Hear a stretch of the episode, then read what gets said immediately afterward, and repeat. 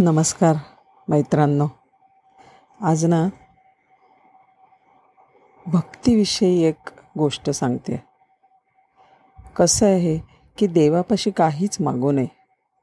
भक्तीने देवाला आपलंसं करून ठेवावं असं म्हणतात. गोष्ट आहे तुकाराम महाराजांची. रोज तुकाराम महाराज विठ्ठलाच्या भेटीला जात असत. महाराज दिंडीपाशी आले की पांडुरंगाची मान खाली. तुकाराम महाराजांनी कधी पांडुरंगाची मान ताट पाहिलीच नाही. यांनी रोज भक्तीमध्ये तल्लीन व्हावं भजन कीर्तन नामस्मरणामध्ये रममाण व्हावं.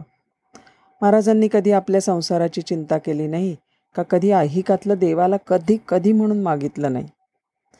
त्या भक्तीचं त्या प्रेमाचं पांडुरंगाला भयंकर ओझं झालं.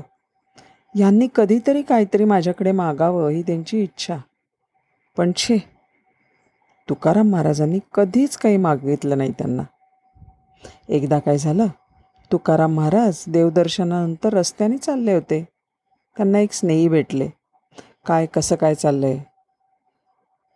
स्नेही म्हणाले कसं काय न कसं काय? संसार इतका मागे लागलाय. पोरीचं काही लग्न होत नाही हो. दिवसा माझी पोर मोठी होते. काय करावं काही सुचेनासं झालंय? तुकाराम महाराज बोलून गेले. आपण काही चिंता करू नये. तो पांडुरंग आहे ना तो सर्व पाहून घेईल. महाराज हे म्हणाले मात्र ते पांडुरंगाने ऐकलं विठ्ठलाने ऐकलं आणि ताबडतोब निघाले. शेजारच्या गावी गेले. तिथे एक चांगला मुलगा होता. मुलाच्या घरचं चांगलं होतं दुकानदारी होती सगळं होतं. मुलाच्या बापाकडे गेले. तिकडे केली मध्यस्थी. म्हणाले हे शेजारचं तुकाराम महाराजांचं गाव आहे ना तिथे एक फार चांगली मुलगी आहे. अगदी सतशील आणि चांगले चांगला संसार करेल. बिलकुल तुम्ही काळजी करू नका मुलगा तुमचा आता लग्नाचा झाला आहे पटकन लग्न करून टाकू टाकू. तिथून निघाला पांडुरंग गेला मुलीच्या बापाकडे. तो म्हणला शेजारच्या गावामधला मुलगा आहे ना फार छान आहे बरं का त्यांच्याकडे जा बरं स्थळ सांगून. करून टाकू लगेच. चाले दोघंजण एकमेकांचे दोघांनाही हवंच होतं. मुलगा आणि मुलीचं लग्न करायचं दोघांनी मान्य करून टाकलं. कधी करायचं लग्न? विठ्ठल काय म्हणतात? अहो आत्ताच करायचं. कधी काय? त्याला कशाला मुहूर्त पाहिजे? अहो पण असं कसं म्हणता? मध्यस्थ बुवा.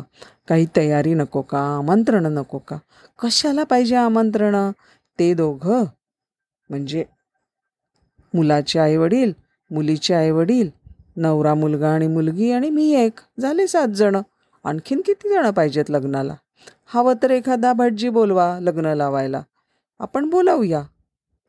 विचार तर सगळ्यांना पटला. बरं ठीक आहे चला. मुलीच्या वडिलांना तर झालं होतं कधी लवकर लग्न होतंय. सगळ्यांना मान्य झालं. पांडुरंगाचीच ती सगळी किमया. सगळ्यांना मान्य झालं. आणि काय झालं? अहो पण लग्नात काय करायचं? गोडाचं काय करायचं? खीर बनवूया हो, काहीतरी. म्हणजे झालं काम. झटपट लग्न करूया. पांडुरंग स्वतः हजर राहिले लग्नाला. पितांबर वगैरे नेसून डोक्यावर पगडी लेऊन इतकं सुंदर. लग्न संध्याकाळी लागलं. शेजार शेजारचे आजू आजूबाजूचे लोक आले. कमाल वाटली सगळ्यांना. अरे वा! झट झट मंगनी पटशादी एकदम पटकन होऊन पण गेलं. आणि लग्न लागलं सुद्धा संध्याकाळी. दुसऱ्या दिवशी काय झालं? तुकारे महाराज गेले देवापाशी भेटीला. बघतात तर काय? देवाची मान ताट अरे वा! आज बऱ्याच वर्षांनी मान ताट झालेली पाहिली देवा. काय बरं काय झालं? अरे तुक्या तुझ्या भक्तीचे तुझ्या प्रेमाचं मला एवढं ओझं झालं की मान सारखी खाली घालावी लागायची. तू कधी कधी म्हणून काही बदल्यामध्ये मागितलं नाहीस बघ.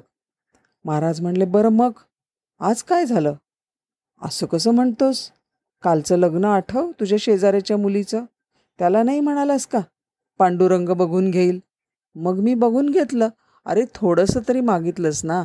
चुकून का होईना? मागितलंस की नाही? कसं आहे? किती ह्याच्यामध्ये काय सांगू? किती भक्ती ही. आणि अशा भक्तीने महाराजांच्या देवाला बांधून ठेवलं.